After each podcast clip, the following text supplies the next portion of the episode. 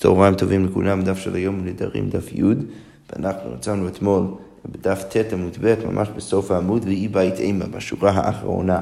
אנחנו אתמול פתחנו uh, את הדיון שלנו עם המשנה החדשה, uh, שבה אמרנו שאם בן אדם מנסה לקחת על עצמו איזשהו נדר, והוא רוצה, והוא אומר כנדרי רשעים, אז במקרה כזה באמת הנדר חל. אבל אם הוא אומר כנדרי קשרים, אז הנדר לא חל. כי ההנחה הפשוטה היא שאנשים כשרים לא נודרים, וזה גם כן אולי אפילו לא אמורים לנדור. ולכן כשהוא אומר כנדרי כשרים, אז לא אמר כלום. אבל אם הוא אומר כנדבותם, של הקשרים, אז אה, כפי שהסברנו אתמול, יש חילוק בין נדבה לנדר, אז באמת במקרה כזה, הנדר סלש הנדבה אה, חלה עליו. עכשיו, אתמול אמרנו שלכאורה המשנה שלנו שלא מחלקת בין נדר ונדבה, היא לא אליבא דרבי מאיר ולא אליבא דרבי יהודה. כי יש מחלוקת אה, בין רבי מאיר ורבי יהודה סביב השאלה האם, האם עדיף אה, לנדור ולשלם. או לא לנדור כלל, שרבי מאיר בא ואומר שמשמע מהפסוק בקהלת שעדיף לא לנדור בכלל, ורבי יהודה יגיד לו דווקא משמע מהפסוק שעדיף לנדור ולשלם, ובאמת לשלם את הנטל. ברור שהכי גרוע זה לנדור ולא לשלם, אבל השאלה רק מה, מה עדיף, האם לנדור ולשלם ולא לנדור כלל. זה בעצם המחלוקת הזאת. אבל איך שזה לא יהיה, גם רבי מאיר וגם רבי יהודה לכאורה לא עושים חילוק בין נדר ונדבה, ולכן לכאורה משמע ששניהם לא יכולים להיות הטענה של המשנה. אז אתמול אנחנו בעצם אה, הסברנו איך רבי מאיר יכול להיות גם כן התנא של המשנה, ועכשיו אנחנו נסביר איך רבי יהודה יכול להיות התנא של המשנה. עכשיו, רק חשוב לשים לב לזה שבעצם הבעיה היא הפוכה אצל שני התנאים האלו. לרבי מאיר, למה המשנה קשה עליו? כי לכאורה רבי מאיר לא עושה חילוק בין נדר ונדבה, ולכן בדין הזה שכתוב במשנה שאם הוא אומר כנדרי כשירים לא אמר כלום, זה בסדר גמור לרבי מאיר, כי גם רבי מאיר עצמו אומר שבן אדם לא אמור לנדור, ולכן אם הוא אומר כנדרי כשירים, אין דבר כזה נדרי כשירים, ולכן לא אמר כלום. השאלה לרבי מאיר, זה שהוא לא מחלק בין זה לנדבה, אז למה פתאום במשנה שלנו מופיע חילוק, שפתאום אם הוא אומר כנדבותם, אז אנחנו אומרים שהנדר חל. עכשיו, אתמול, לכן תירצנו שבאמת צריך להגיד שלרבי מאיר הוא עושה חילוק בין שני דברים, וזה שהוא אומר שעדיף לא לנדור בכלל זה רק לגבי נדבה, לגבי נדבה זה פתאום בסדר גמור. זה תירצנו אתמול. היום אנחנו באים לתרץ שגם רבי יהודה יכול להיות התאמה של המשנה שלנו, והתירוץ צריכה להיות הפוך. למה? כי מה, מה, מה, מה בעצם הבעיה אם לזהות את המשנה שלנו מרבי יהודה? הרי רבי יהודה אומר שתמיד תמיד טוב לנדור, עדיף לנדור ולשלם. עכשיו, במקרה הזה, הדין השלישי שמופיע במשנה, שאמרנו שאם הוא אומר כי נדבותם של הכשרים, אז הנדר חל, זה בסדר גמור. מה הבעיה? הבעיה היא כאן הפוכה, הבעיה היא שבמקרה האמצעי, כשאמרנו, כשבן אדם אומר כי נדרי כשרים, אמרנו לא אמר כלום. היי, לרבי יהודה, לכאורה הנדר הוא, אה, הוא בסדר גמור, אז למה, ש, למה שאנחנו נגיד שלא אמר כלום? לכן הגמר אומר ככה, אי בית אימה, אפילו תמר רבי יהודה. אתה יכול להגיד שבמשנה שלנו אפילו ליבד רבי יהודה, כי כאמר, כי אמר רבי יהודה, בנדבה, בנדר לא אמר. מתי רבי יהודה אמר לנו שהכי עדיף זה לנדור ולשלם, זה רק לגבי נדבה, שהוא עושה את זה מנדבת ליבו. אבל אם הוא לוקח לעצמו נדר, אז שמה רבי יהודה יודע לרבי מאיר שהנדר אה, אה, שעדיף לא לנדור כלל מאשר אפילו לנדור ולשלם. עכשיו, היית יכול אולי להגיד שאם אתה מסביר ככה את רבי יהודה וככה את רבי מאיר, זה יוצא שאין מחלוקת ביניהם, נכון? פתאום אתה בא ואומר, זה שרבי יהודה אומר שהכי עדיף לנדור ולשלם, זה רק לגבי נדבה, אבל בנדר הוא, הוא מסכים שאתה לא אמור לנדור, ורבי מאיר, זה שרבי מאיר אומר שאתה לא אמור לנדור, זה רק לגבי נדבה, ובנדבה זה בסדר גמור, אז לכאורה משהו שזה יוצא אותו דבר. מה שצריך נראה לי להגיד, זה שהכל תירוץ לא מניח את התירוץ השני. אז, אז התירוץ הראשון שתירצנו ברבי מאיר, שאומר את מה שאומר רק לגבי נדר ולא לגבי נדבה, אז משאיר את רבי יהודה כמישהו שאומר שזה בסדר גמור לנדור וגם נדר וגם נדבה זה בסדר גמור והידיעה כל עוד אתה משלם, ועל הצד של, של התירוץ שלנו עכשיו, אז צריך להגיד שרבי מאיר נשאר כפשוטו, שהוא יגיד את מה שהוא אומר גם לגבי נדבה וגם לגבי נדר. יפה, אבל איך שזה לא יהיה, אם אנחנו מתרצים ככה את רבי יהודה, זה יוצא שהוא יכול להיות התנא של המשנה שלנו. אה, ששוב, כי אמר רבי יהודה בנדבה, בנדר לא אמר. אז הגמרא אומרת, רגע, איך אתה יכול להגיד שרבי יהודה לא אומר את מה שאומר לגבי נדר? הרי כתוב במפורש בברייתא שציטטנו אתמול, של שיטת רבי יהודה, והקטני טוב מזה ומזה נודר ומקיים. אז לכאורה משמע שהוא מדבר מפורש על נדר. אז הגמרא אומרת, תני, צריך לגבוס מחדש את שיטתו של רבי יהודה שם בתוך הברייתא, ולהגיד שבאמת, אה, אה, הוא צריך להגיד, לא נודר ומקיים, אלא נודב ומקיים. אבל לגבי נדר, באמת רבי יהודי יגיד שזה זה, זה לא טוב לנדור, אפילו אם אתה תבוא לשלם את זה. אוקיי, אז הגמרא שואלת עכשיו שאלה מקבילה למה ששאלנו אתמול לרבי מאיר, מה ישנה נודר דלא? למה, למה שרבי יהודה יגיד שעדיף לא לנדור בכלל? אז הגמרא אומרת, דילמה עתי בא לידי תקלה, כי יכול להיות שהוא יבוא לידי תקלה, למה? כי הוא לוקח על עצמו איזשהו חיוב להקריב קורבן, ואז הוא לא יעשה את זה.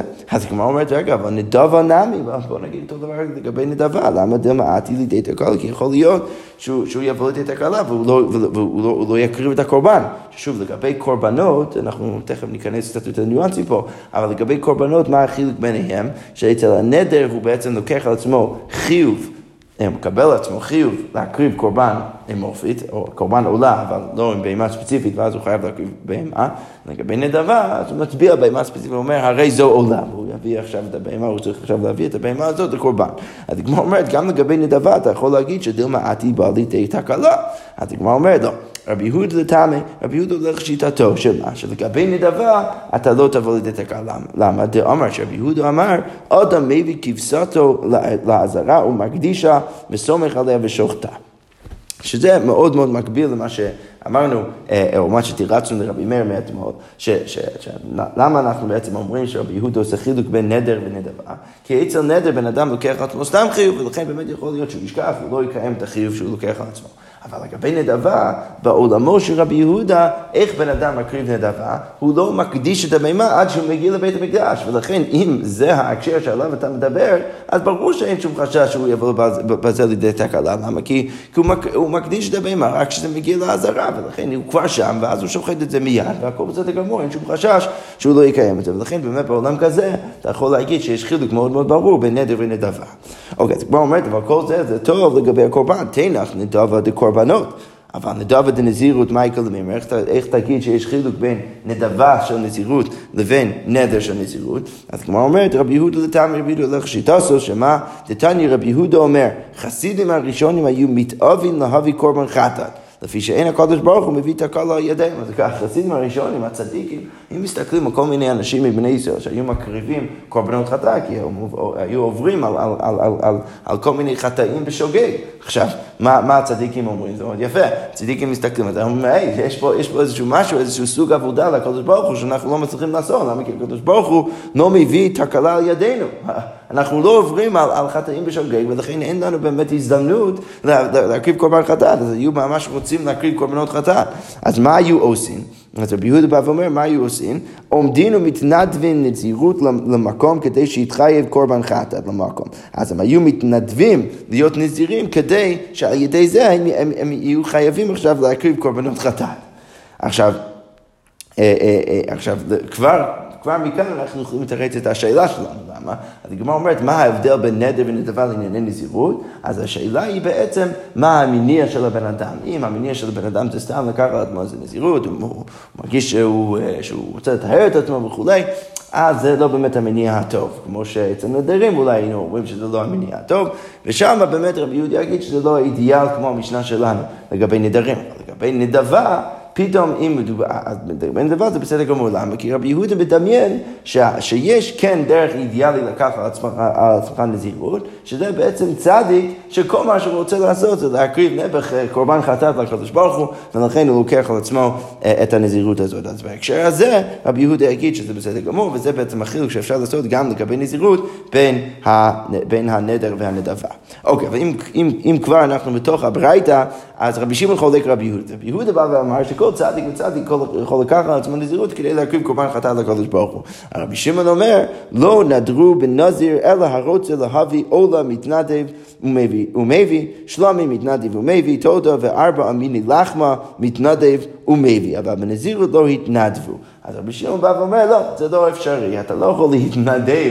נזירות ולקחת את, את הנזירות עליך בצורה כזאת, אלא אם אתה רוצה להקריב קורבן, יש לך כמה אופציות, אבל אין לך אופציה סתם להקריב קורבן חטאת בזה שאתה לוקח על עצמך את הנזירות בסיטואציה של נדבה. אלא הוא בא ואומר, אם אתה רוצה בעצם להקריב או קורבן עולה, אתה יכול להתנדב ולהביא, או קורבן שלמים מתנדב ומביא תודה וארבעה מיני לחמה, צריך להביא כל מיני לחמים יחד עם התודה, אז שם אתה יכול גם כן אה, אה, להתנדב ולהביא. אבל בנזירות לא התנדבו כדי שלא יקראו חוטאים.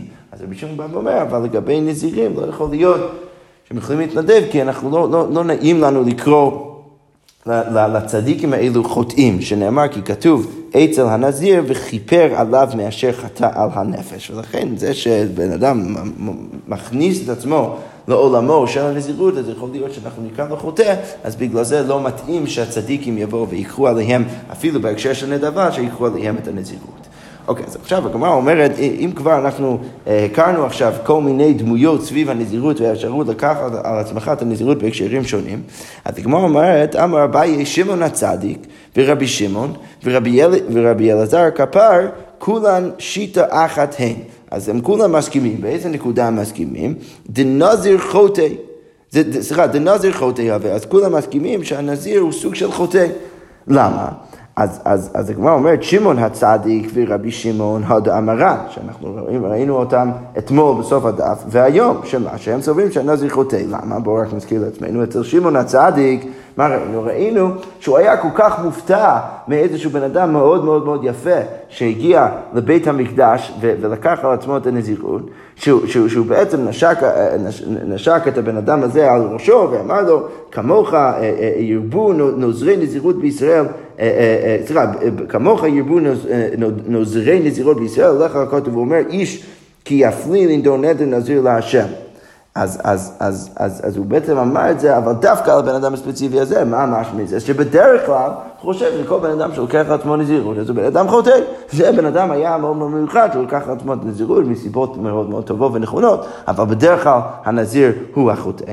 אז זה לגבי שמעון הצדיק, ורבי שמעון ראינו, ראינו עכשיו שכל בן אדם שלוקח על עצמו נזירות, אז הוא נקרא חוטא, ולכן הצדיקים לא יכולים לקחת על עצמם נזירות. יפה, אז זה ראינו לגבי שמעון הצדיק ורבי שמעון. אוקיי, מאיפה אנחנו יודעים שגם רבי אלעזר קפר אה, חושב ככה, ורבי אלעזר קפר ברבי דתניא, כתוב בברית אלעזר ברבי אומר, וכיפר עליו מאשר חטא על הנפש, כך כתוב בתורה, וכיפר עליו מאשר חטא על הנפש. וכי באיזו נפש חטא זה, איך אתה יכול להגיד שנזיר חטא, אלא שציער עצמו מן היין. אז הדרך שבו הוא, הוא חוטא זה דרך זה שהוא מצער את הגוף שלו, והוא לא נותן לגוף שלו לשתות יין. ומשם הוא לומד עוד קו החומר ועוד דברים קו החומר. ומה זה שלא ציר עצמו אלא מן היין נקרא חויטה? אז המצר עצמו מכל דבר הלך עד כמה וכמה. אז, אז בן אדם שמצר את עצמו בנדר על כל מיני דברים, אז הלך עד כמה וכמה, מכל שכן שגם בן אדם הזה נקרא חוטא. אז איך שזה לא יהיה, אנחנו בעצם רואים שאיך שרבי אלעזר הכפר מסתכל על הנזיר, הוא בעצם מסתכל עליו במשקפיים של, של חוטא. הבן אדם הזה חוטא כי הוא מצער את הגוף שלו מכל מיני דברים. עכשיו, יש רק בעיה אחת גדולה עם הדרשה של רבי אליעזר הכפר, שמה? אה, אה, אה, סליחה, עוד, עוד שנייה אני, עוד, עוד שנייה רק נסיים את, את דבריו ואז נמשיך. אז, אז הגמרא אומרת, מכאן כל היושי בתענית נקרא חוטא. אז, אז אפשר ללמוד מזה שכל בן אדם שיושב בתענית וממנה את עצמו כל מיני מאכלים, כל מיני דברים טובים וטובים לגוף, אז הבן אדם הזה נקרא חוטא, ושוב מפה אנחנו יכולים לראות שגם אליעזר כפר חושב ככה שהנזיר נקרא חוטא. אוקיי, אז עכשיו אבל יש רק בעיה אחת גדולה עם הדרשה של רבי אלעזר כפר. הרי הפסוק שאנחנו תמיד מצטטים, שהוא נקרא חוטא וכיפר עליו מאשר חטא לנפש, הפסוק הזה לא מדבר על כל נזיר. הפסוק הזה מדבר על הקשר מאוד ספציפי של הנזיר. שמה? ש, שמדובר על, על הקשר ספציפי של נזיר, הבן אדם לקח על עצמו נזירות. שאנחנו יודעים שזה בעצם אוסר עליו כל מיני דברים של יין, גם כן לא יכול להתגלח ולהסתפר, וגם כן הוא לא יכול להיות טמא מת. עכשיו, אם, כתוב בתורה, אם המת מת עליו בפתע פתאום, והוא נהיה טמא מת בשוגג, אז הוא צריך לעבור תהליך של טהרה, שבעה ימים, ואז הוא צריך לבוא לבית המקדש ולהקריב כל, כל מיני קורבנות, שאחד מהם זה קורבן חטאת, בעצם שתי, אה, אה, שתי תורים או שני בני עונה, הוא צריך להקריב אחד עולה ואחד חטאת, ודרך זה, וגם כן קורבן אשם, ואז הוא צריך בעצם, דרך זה, הוא, דרך זה הוא יכול בעצם לטהר את עצמו ולהמשיך או להתחיל מחדש את הנזירות שלו. עכשיו, רק על הבן אדם הזה כתוב שהוא חוטא. כתוב בתורה, ועשה כהן אחד לחטא ואחד לעולב כיפר עליו מאשר חטא על הנפש, וקידש את ראשו ביום ההוא. איך אתה יכול לבוא ולהגיד שתמיד הנזיר נקרא חוטא, אם הפסוק שאתה תמיד מצטט, זה מדבר רק על הנזיר שהוא נהיה טמא. זה לא בהכרח אומר שכל נזיר הוא בעצם נקרא חוטא. אז הגמרא אומרת בדיוק את זה, והדין קרא בנזיר טמא כתיב. אז איך אתה יכול לבוא ולהגיד שזה מוכיח שתמיד הנזיר הוא נקרא חוטא? אז הגמרא אומרת, משום דשנה בחטאו. אז, אז הגמרא אומרת, וכאן הר"ן מסביר, שבעצם הגמרא אומרת ש, שאפשר ללמוד מהפסוק שגם הנזיר בדרך כלל נקרא חוטא. למה? כי יש פה איזשהו ביטוי שהוא מיותר בפסוק. כתוב, ועשה הכהן איכל אחד ואיכל לא, וכיפר עליו מאשר חטא על הנפש. למה כתוב על הנפש? הרי לכאורה היית יכול רק להגיד, וכיפר עליו הכהן מאשר חטא. למה אתה אומר על הנפש? כנראה שזה מוסיף עוד איזה רובד כאן לחטא של הבן אדם. והר"ן מסביר שהלימוד כאן של הגמרא זה בעצם לבוא ולהגיד, אה, יש פה איזשהו ביטוי מיותר, אני יכול ללמוד מזה שיש פה עוד, עוד איזה רובד פה. מה אני יכול בעצם להסיק? אני יכול להסיק שהבן אדם הזה הוא לא רק חוטא מזה שהוא עכשיו נהיה טמא בשוגג דרך הנזירות שלו, אלא הוא, הוא, הוא, הוא בעצם חוטא מלכתחילה, יש פה עוד איזה חטא שהוא צייר את עצמו מן היין. אז, אז, אז מלכתחילה הוא כבר חוטא, ואז נוסף פה עוד איזה חטא מזה שהוא נהיה טמא, אבל, אבל כבר מלכתחילה אני יכול בעצם להגיד שהבן אדם הזה, שהבן אדם הזה אה, נקרא חוטא. אוקיי, עכשיו כל זה ככה סוגר כל מיני סוגיות סביב הידות של הנדרים, ועכשיו אנחנו חוזרים לאיך שפתחנו את המסכת לגבי הכינויים. אז הגמרא עכשיו, או המשנה עכשיו תסביר לנו כל מיני כינויים וכל מיני הקשרים. אמרנו, אם אנחנו נזכיר לעצמנו כשפתחנו את המסכת, אז אמרנו כל כינויי נדרים כנדרים, חרם וכחרם, שבועות כבשבוע ונזירות כנזירות. אז אנחנו בעצם צריכים עכשיו להכיר את הניסוח של הכינויים בכל מיני תחומים. אז המשנה אומרת לנו בדיוק את זה. האומר קונם, קונח, קונס, אז בן אדם שבא ואומר, הוא מצביע על אה, אה, איזשהו כיכר, כיכר לחם ואומר, קונם כיכר זה עליי. אז אם הוא אומר בניסוח הזה, או קונח אה, כיכר לחם זה עליי, או קונס, הרי אלו כינויים לקורבן. אז כל הניסוחים האלו נחשבים ככינויים לקורבן. זה מספיק קרוב לניסוח של קורבן. אנחנו יכולים להבין מזה שבן אדם בעצם רוצה לקחת או לאסור על עצמו את הכיכר לחם כדין, כדין קונם, כדין, כדין קורבן. עכשיו, בגמרא אנחנו תכף נתלבט מה בדיוק יסוד, מה, היסוד של המילים האלה, מאיפה הם מגיעים, מאיפה אנחנו יודעים שהם בכלל קרובים או דומים לקורבן, אבל זה כבר שאלה אה, להמשך. אוקיי, חירק, אה, או, או חירק, חרך, חרק, חרף, סליחה, חרק, חרך, חרף, הרי אלו כינויים לחרם, או, או חירק, חירך, חרף, אז כל הניסוחים האלו הם, הם כינויים לחרם, ולכן אם בן אדם גם כן לוקח על עצמו איזשהו כיכר לחם, כמו, כמו אה, ואומר, הרי הכיכר הזה הוא עליי כמו חרק או חרך או חרף, אז זה כאילו אוסר את זה עליו, כמו חרם, גם זה יחול וגם זה יהיה אסור. אוקיי, אם הוא לוקח על עצמו נזירות במקום להגיד, הריני נזיר, הוא אומר, הריני נזיק, נזיח, פזיח, אז אחרי אילו כינויים לנזירות, אז זה גם כן נחשב ככינוי לנזירות, ולכן הוא יהיה עכשיו נזיר. שבותא שקוקה נודר במו ירבה אילו כינויים לשבוע. אז רק עוד נקודה פה, אז כאן המשנה אומרת ששבותא ושקוקה הם ניסוחים של השבועה, ויש פה כאן גם כן איזשהו ביטוי במשנה שכתוב אם הוא נודר במוהי, אז הרי אילו כינויים לשבועה. אז, אז, אז, אז, אז אנחנו נראה בגמרא שכאן יש פה איזשהו חילוק בין, בין, בין, בין, בין המקרים. אם הוא אומר שבותא ושקוקה זה כבר כינוי לשבוע, זה כבר נחשב כשבוע. אם בן אדם בדרך כלל יגיד שבוע ש, ש, שאני לא אוכל, משהו כזה, אז אם הוא אומר שבותא או שקוקה במקום שבוע, אז גם זה יחול עליו. וכתוב אז בהמשך, נודר במוהי, אז גם זה נחשב כשבוע, ואנחנו נצטרך בעצם להבין מה בדיוק הפער בין המקרה הזה לבין שאר המקרים. כי, כי כאן נודר במוהי, זה בן אדם שנודר אה, במוהי, אנחנו נצטרך להבין מה זה בדיוק מוהי. אוקיי, איתמר. הגמרא עכשיו אומרת, מה בדיוק יסוד או מקור המילים האלו שאתה קורא להם כינויים?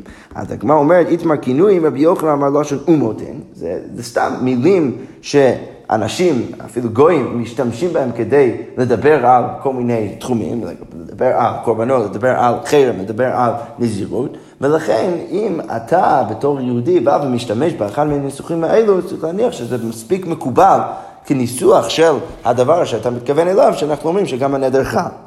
זה כל זה שיטת רבי יוחנן. ריש לוקיש אמר, ריש לוקיש בא ואומר, לא שם שבדו להם חכמים להיות נודר בו. לא, זה דווקא, זה לא שסתם אנשים השתמשו בדברים האלו, ולכן זה הופך להיות ניסוח שבו, שבו הנדר יכול לחול יחד איתו, אלא שאנחנו אומרים שזה פשוט לשון שהחכמים חידשו מעצמם, שזה יהיו לשונות של נדרים. וכן הוא אומר, וכן כתוב בספר מלכים לגבי ירבעם, אז כתוב בחודש אשר בדה מליבו.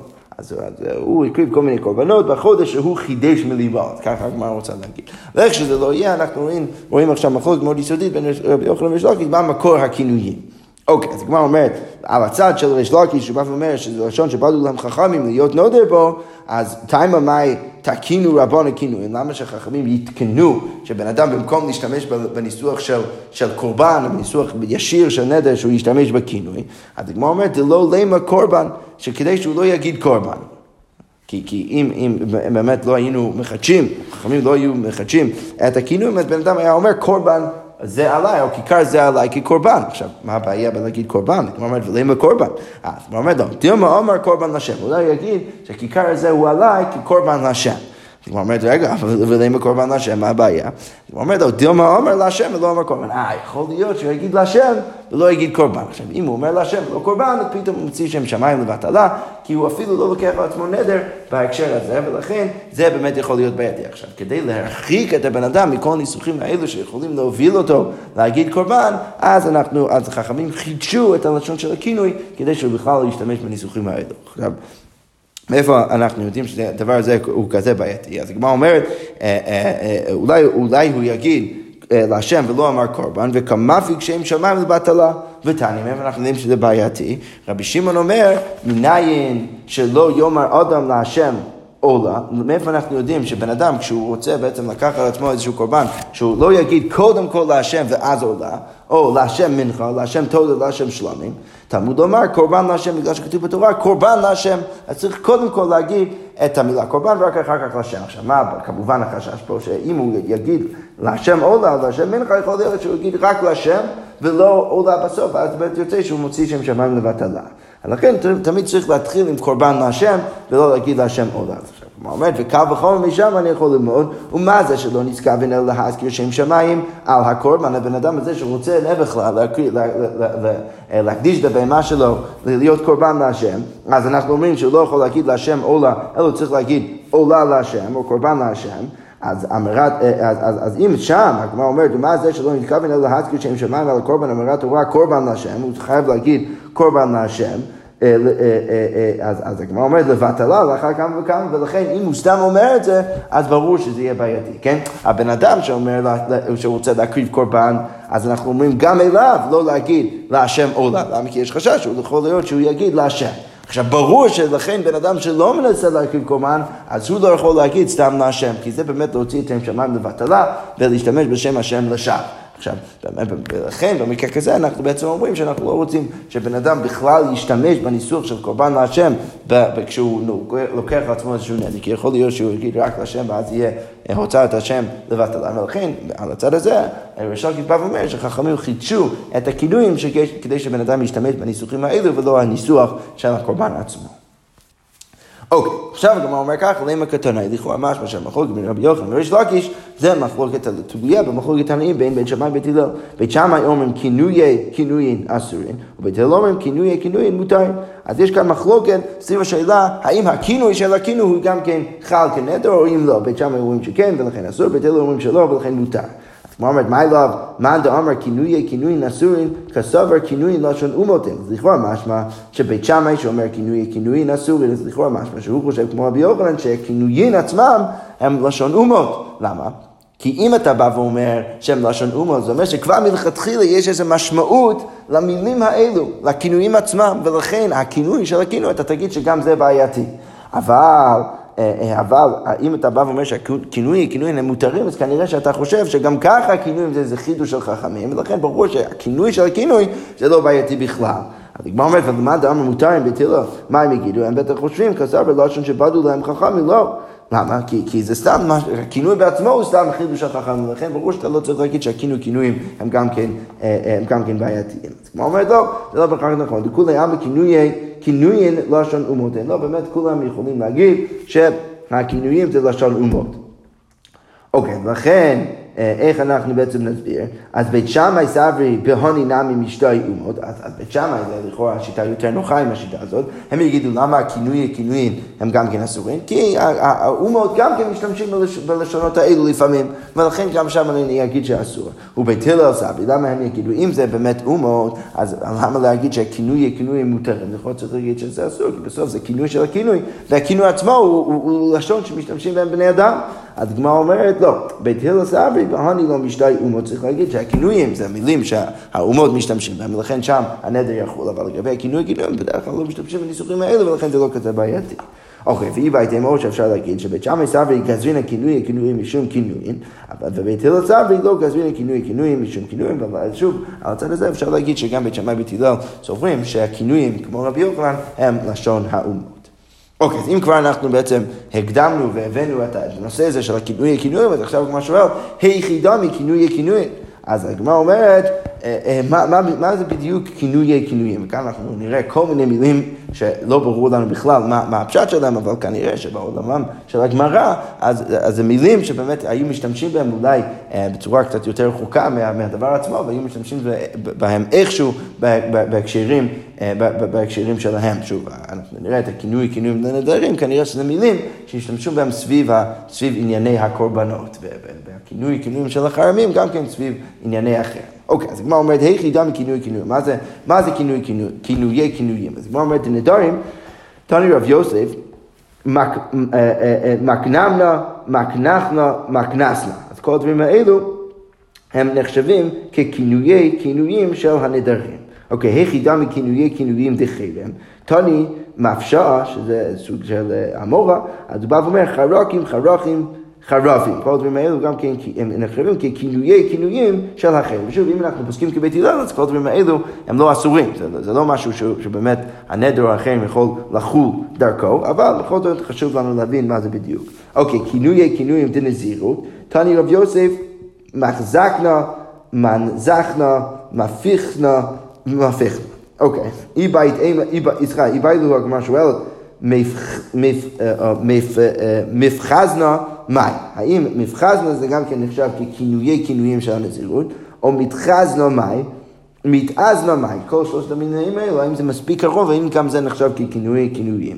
אז אמר לי רבינו לרב אשי, אז רבינו בא ואומר לרב אשי, קינמה מאי, מה בעצם אנחנו נגיד לגבי קינמה? האם קינמה נחשב ככינויים של הקונם של הקורבן או לא? ומה בעצם השאלה? קונם כאמר, האם הוא מתכוון להגיד קונם, ולכן בעצם זה כמו הכינוי קונם, ולכן זה בעצם כמו קורבן, כמו לשון של נדר, או דילמה קינמון, קינמון בסם. שזה פסוק מספר שמות, אולי הוא סתם אה, מרפרר לפסוק מספר שמות והוא לא אומר שום לשון של נזירות. או דילמה קינמון, אה, קינמון בסם כאומר. אבל לרב אחא ברי דרב חייא לרב אשי, רב אחא ברי דרב חייא בא ואומר לרב אשי, קינו מים, מה אתה תגיד לגבי קיניים? בן אדם אומר קיניים, זה לשון של נדר או לא? קינה של תרנגולים, כלומר אם הוא מתכוון לדבר על קן של תרנגולים, שזה לא, אה, שזה לא בכלל, בכלל לא קשור לנדרים, דמה לשון דקונם, או, או, או, או אולי זה באמת לשון של קונם, והגמרא אומרת על כל הדברים האלו טיבאי, זה באמת אה, נשאר כתיקו, זו שאלה, לא ברור עד הסוף מה התשובה. אוקיי, כינויי כינויים דשבוע, היכי דמי, שבואל, שבותיאל, שקוקאל. אז הגמרא אומרת, כל, ה, כל, ה, כל הניסוחים האלו הם נחשבים ככינויי כינויים של השבועה. אז כמו אומרת, רגע, שבואל, אתה רוצה להביא, אה, שזה גם דוגמה של כינוי, של הכינוי של השבועה, הרי שבואל בן גרשום משמע, הרי זה, זה, זה נשמע כמו דמות שאנחנו מכירים מהתנ"ך, שבואל בן גרשום. אז, אז איך אתה יכול להגיד שזה מצביע על לשון של שבועה? הדגמרא אומרת, אלא אלא צריך להגיד שבובאל, שבותיאל, שקוקאל, שכל שלושת הניסוחים האלו הם הכינויים של השבועה, וכאן הבח אה, כותב שצריך בעצם להוריד את המילה הבאה, את המהו מהגרסה, למחוק את זה ולהמשיך עם המם רבה של שמואל. אמר שמואל, אמר אה, השבטה לא אמר כלום. אם בן אדם בא ואומר השבטה זה לא נחשב ככלום, זה לא נחשב אפילו ככינויי הכינויים של השבועה. השקיקה לא אמר כלום, אם הוא אומר אה, השקיקה זה גם, גם זה לא נחשב ככלום, וקרינצ'ה לא אמר כלום, כל שלושת הניסוחים האלו לא נחשבים ככלום, לא נחשבים אפילו ככינויי הכינויים. אוקיי, אז אמרנו בסוף המשנה שאם הוא נדר במוהי הרי אלו כינויים. אז עכשיו השאלה מה הפשט נדר במוהי. אז הגמרא אומר, תני רשב"ג אומר, האומר במוהי לא אמר כלום. אם הוא בא ואומר, סתם, במוהי, זה לא נחשב כלשון של, שבועה, זה לא כינוי של השבועה. אבל במומתא דאמר מוהי, הרי אלו כינויים לשבועה. אז השב"ג כבר אומר, אם הוא אומר במוהי, אז לא נחשב כלום. אם הוא אומר, אבל במומתא דאמר מוהי, הרי אלו כינויים לשבועה. עכשיו, מה בכלל הפשט כאן? אז, אז אז, אז הר"ן מסביר שבמואי זה בעצם רפרור למשה רבנו. מואי זה סוג של שם, של כינוי שהיו משתמשים בו כדי לדבר על משה רבנו. ולכן אם הבן אדם סתם, סתם בא ואומר במואי, זה לא נחשב כשבועה. אבל אם הוא אומר במומתא דאמר מואי, אם הוא בא ואומר שאני רוצה להישבע בשבועה שאמר משה רבנו, אז הוא בעצם לוקח על עצמו, דרך זה, דרך הניסוח הזה, איזושהי שבועה, כי הוא בא, בא ולוקח על עצמו שבועה כמו שנשבע משה רבנו הוא בעצמו.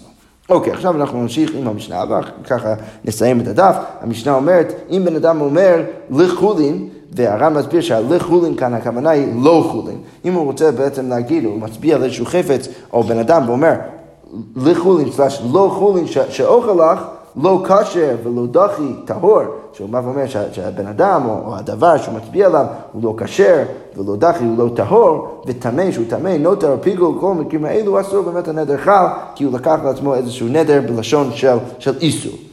אוקיי, כאימרה, כמו הכבשים שמקריבים בכל יום ויום, בקורבן תמיד, בית המקדש, כדירים, כבהמות ש, ש, שמופרשים לקורבנות אה, בבית המקדש, כעצים שמקטירים אותם על גבי המזבח, כאישים, כאש של המזבח, כמזבח עצמו, כהיכל, כירושלים, אה, אם נדר באחד מכל משם שהמזבח, אף על פי שלא הזכיר קורבן, הרי זה נדר. הרי זה נדר בקורבן. אז המשנה אומר, בכל המקרים האלו זה נחשב כנדר, הוא השתמש בלשון שהוא ברור שהוא רפרור לעולם, לעולמו של הקורבנות, וזה, ברור שהוא מנסה בעצם לקחת על עצמו איזשהו סוג של איסור. בכל המקרים האלו אנחנו בעצם אומרים שזה נחשב כנדר בקורבן, ולכן הדבר הזה הוא יהיה אסור. אוקיי, רבי יהודה אומר, האומר ירושלים לא אמר כלום. יהודה בא ואומר, לא, אני מסכים איתך לגבי כל הדינים שהסברת, אבל חוץ מזה שאני אני כן, אני כן אומר שאם בן אדם בא ואומר ירושלים, אז לא אמר כלום. אה, אה, ולכן באמת במקרה כזה אה, הנדר לא יחול. אנחנו תכף ננסה להבין בגמרא מה בדיוק הפשט של המחלוקת והפשט של המשנה. שכוייח.